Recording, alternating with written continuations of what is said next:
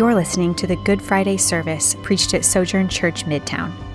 On Good Friday, we pause to remember Jesus' ultimate sacrifice on the cross.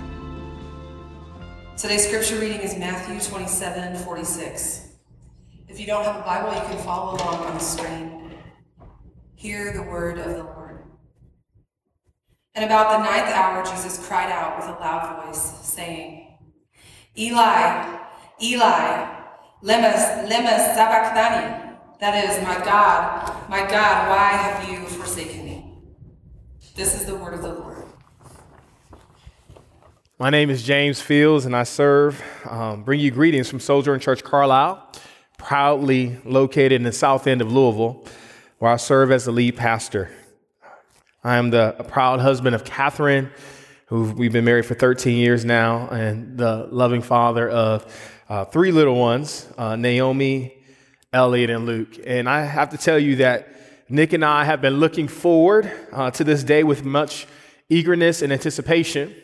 Although we didn't imagine it happening in this way, uh, we still give thanks to our God. It's truly a gift from Him to be able to be associated with this church and the collective as a whole, and to actually be planted out from this church as the fifth church within the Sojourn uh, Collective. I want to thank you all for your just warm hospitality and your warm welcome. And I personally want to uh, thank uh, Robinson uh, specifically for just his help and uh, sermon prep. I also per- personally count it a great privilege and honor to be able to share God's word with you, um, his beloved people here at this church. And I want to publicly thank my friend and my brother, uh, Pastor Jamal Williams, for allowing me to have this unique opportunity. Would you pray with me? Father God, we uh, thank you for this day you've given us. As always, God, I ask that you take my little and make much of it. I don't have much to give. But God, what I have and what you have given me, I pray that you will bless it and multiply it for your name and for your glory. Lord, let some mind be transformed and let some soul be saved for the advancement of your kingdom. Hide me behind your cross and allow Jesus to be glorified. In his name we pray. Amen. Anguish, sorrow, hopelessness, despair.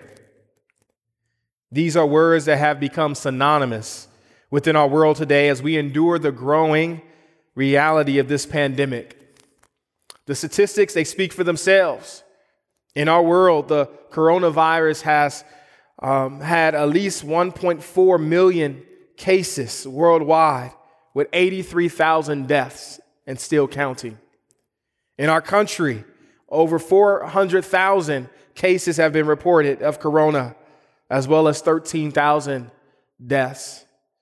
And even in the great state of Kentucky, there have been about 1,200 cases that have been reported with 65 deaths. You see, before COVID 19 and this global pandemic, worries that never could have been imagined or even conceived have become our new reality. Words that can only be used to describe our worst nightmare are being used on a daily basis to describe our everyday life situation. Anguish, sorrow, hopelessness, despair. And if we're truly honest with ourselves, if we're keeping it real with ourselves, if we're keeping it 100, as the young people like to say, these words also serve as an accurate description for the state, state of our own very souls anguish, sorrow, hopelessness, despair. And if you're streaming this video today and this is true of you, and if you're sitting under the sound of my voice and this is true of you, I have hope for you.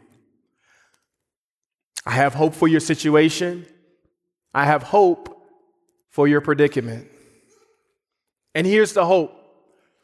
The hope is this is that God not only knows about your predicament, he's experienced it himself. And today I want to preach from this topic. Our God forsaken.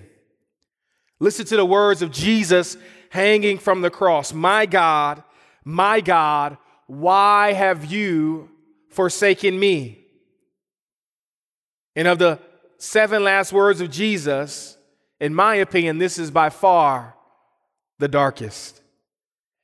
And Jesus' question speaks to three distinct realities that I want to talk about with you tonight. The first one is this is that this is not a question of ignorance. This is not a question of ignorance. Number two, that this is a question of innocence. And number three, this is the requirement for our imputed righteousness. Look with me to the first reality. This is not a question of ignorance. It is here more than anywhere else that the cost of fulfilling the will of the Father becomes the clearest for us all. You see, Jesus' greatest apprehension was not being betrayed by Judas. Jesus' greatest apprehension was not being beaten by the mob. It was not being forsaken by his disciples. It was not being wrongly convicted or even being brutally executed. You see, Jesus' greatest apprehension was anticipating his separation from the Father while dying on the cross for human sin. It is here more than anywhere else that we become aware and we're reminded of the seriousness of sin. That sin always separates us from our God. And just as the first Adam separated himself from God due, to the enticement of sin, the second Adam, Jesus, the Son of the living God, had to be temporarily separated from God the Father due to God's hatred of sin. Love how Galatians 3:13 puts it. It says, Christ redeemed us from the curse of the law by becoming a curse for us. For it is written, Cursed is everyone who is hung on a tree. This is a good reminder for us this evening that salvation is not a feeling, but it is about, it is a, about our position. Salvation is not a feeling, but it's about our position before a holy and righteous God. And although our feelings might not change, or might change, excuse me, if the gospel is a true foundation for our relationship with God, it will always remain unshaken. I love Bryan Chapell's words about this in The Power of Mercy. He says this about service. He says, lasting service comes from when we serve God from His acceptance and not for His acceptance. It's a good reminder for us that only God can make us right with God. And He does that by this act of what we call, this, the um, theologians call justification which is the act of God by which we who are unrighteous in ourselves are nevertheless declared righteous before God. It is a judicial or a legal act of pronouncing one to be right in God's sight. So, number one, this is not a question of ignorance, but number two, this is a question of innocence. See, this is the first time that innocent human lips have uttered such a statement My God, my God, why have you forsaken me? You see, David spoke these words in Psalm 22, chapter 22, verse 1. But this is Jesus, the sinless Son of God, who is uttering these words. It's a good reminder for us that while on the cross, Jesus remained as holy as ever. For he did not become a sinner, but only a sacrificial substitute. See, Jesus was more than just a martyr. A martyr is simply one sinner dying on behalf of another. He was more than just a scapegoat. A scapegoat is just a sinner who takes on the sin and the punishment of another and is forever cast away as one who is guilty in order that the sin of the one who has been the sin has been transferred to may be able to live. No, Jesus is our substitute.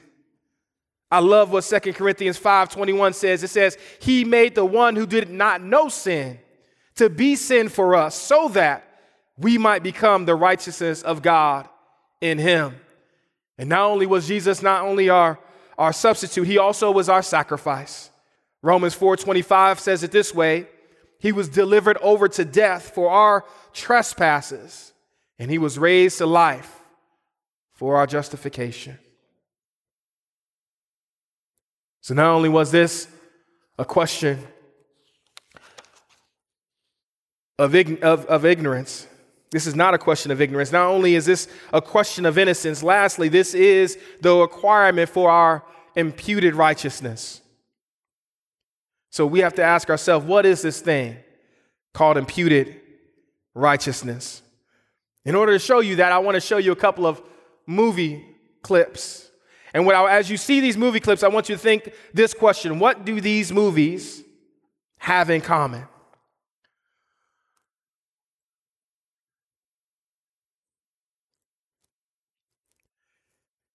If you're looking at this screen and thinking right now, you're probably saying absolutely nothing. But that's not true. The answer is imputation. You see, imputation is an exchange between two parties or entities that leaves them both eternally changed. You see, imputation is more than just a direct deposit, it's more than just a one way transaction. It is a divine reversal and is it a two way exchange? Y'all probably didn't know this about me, but I have a twin out in the world. My twin is much more famous than me. Here's a picture of him right now. A lot of people, since I've come to Kentucky, I've had at least 20 people stop me and say I look like that guy.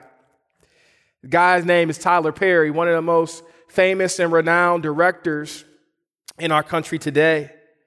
And just this week, three days ago, Tyler Perry he gave $21,000 in tips to 42 restaurant workers, which equates to about $500 per worker.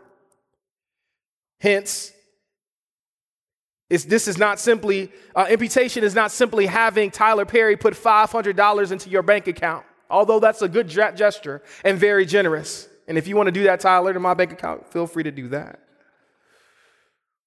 No, imputation is much more than that. Imputation is not just a sense of generosity, of giving money to someone who is in need. Imputation is actually exchanging Tyler Perry, taking the time to exchange his banking and his rounding number with yours. It's, it's him not just giving you in a sense of generosity, but it's a sense of grace where he not only gives you the money, he gives you the entire bank account.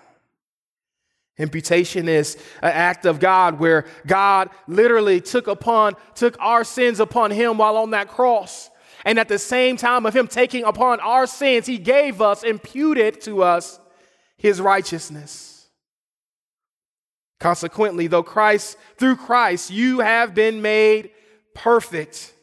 You have been forgiven through him, and his righteousness has been credited to you. And as a result, you are a new creation. I love what 2 Corinthians 5:17 says, how it says it. Paul says it best. He says, Therefore, is it, if anyone is in Christ, there is a new creation. Old things have passed away, and look, behold, new things have come. So, how does this work, Pastor Fields? Sounds all good, but how does it work? How does this divine reversal take place? Well, you see, at the cross, we witness the unlikely intersection where the love of God meets the holiness of God. And in his holiness, in his holiness, he requires a payment for the penalty of our sins. Oh, but through his love, he offers himself as that very payment. I love how Romans 5, 8, 5, chapter 5, verses 18 through 19 puts it. It says, So then, as through one trespass there is condemnation for everyone, so also through one righteous act there is life giving justification for everyone. For just as through one man's disobedience the many were made sinners, so also through one man's obedience the many will be made righteous. See, God the Father treated Christ as if he was a sinner, though he was not and had him die as our sacrifice and our substitute in order to pay the penalty for our sins and the sins of those who have yet to believe in him. See, at the cross of Calvary,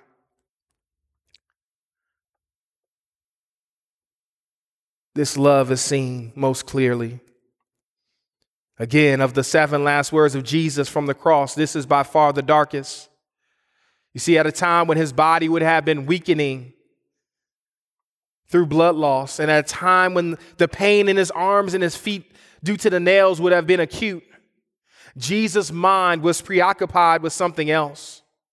His mind was preoccupied with the experience of spiritual desolation and divine judgment as he willfully, willingly bore the sins of many. Jesus' mind was preoccupied with someone else, namely you. And so he cried out, My God, my God, why have you forsaken me? Or other translations may say, Why have you abandoned me? He was abandoned because of our sins and not his own. He was abandoned because of our guilt and not his own. And he was abandoned because of our judgment and not his own. This is a good reminder for us all that although salvation is free, it is very costly. For it cost God the ultimate sacrifice of his son. Even more, this was the one and only time in human history when God would be separated from himself, when God would be separated from his image, when God would be separated from his word, and when God will be separated from his glory? And the answer is quite simple. Why did all that happen? The reason is you. My God, my God, why have you forsaken me? This is not a question of ignorance. This is a question of innocence. And this is the requirement for our imputed righteousness. Although we won't practice it today, we want to stop and acknowledge our time that normally would take place of communion to both commemorate and to celebrate the life and ministry of Jesus. We do this by, take, by partaking of the bread, which represents Jesus' body being broken for us, and the blood, which represents his, his shedding of the blood for the eternal forgiveness of our sins. Would you pray with me? Father, we do thank you for this day, this Good Friday. We thank you, God, that you have imputed to us a gift that is outnumbers and outweighs anything or anyone that we could ever gift we could receive from anyone. We pray and ask, Lord, even now, that your word will go forth and um, you will allow it to have its place. We ask, God, that you would grow our sensitivity to an understanding of what it meant for you to be our sacrifice and to be our substitute. Grow us in the fear, grow us in the knowledge, grow us in the affections of Christ even today. We pray. As always, God, take our little and make much of it. In Jesus' name we pray. Amen. I'm James A.P. Fields, Junior Lead Pastor at Sojourn Church Carlisle. Thanks for listening. We're a church that is rooted in the community of South Louisville and we are seeking to advance the gospel of Christ in South Louisville and beyond. For more sermons, info about our church, and ways you can support our ministry, visit sojournchurch.com backslash Carlisle, C A R L I S L E. God bless.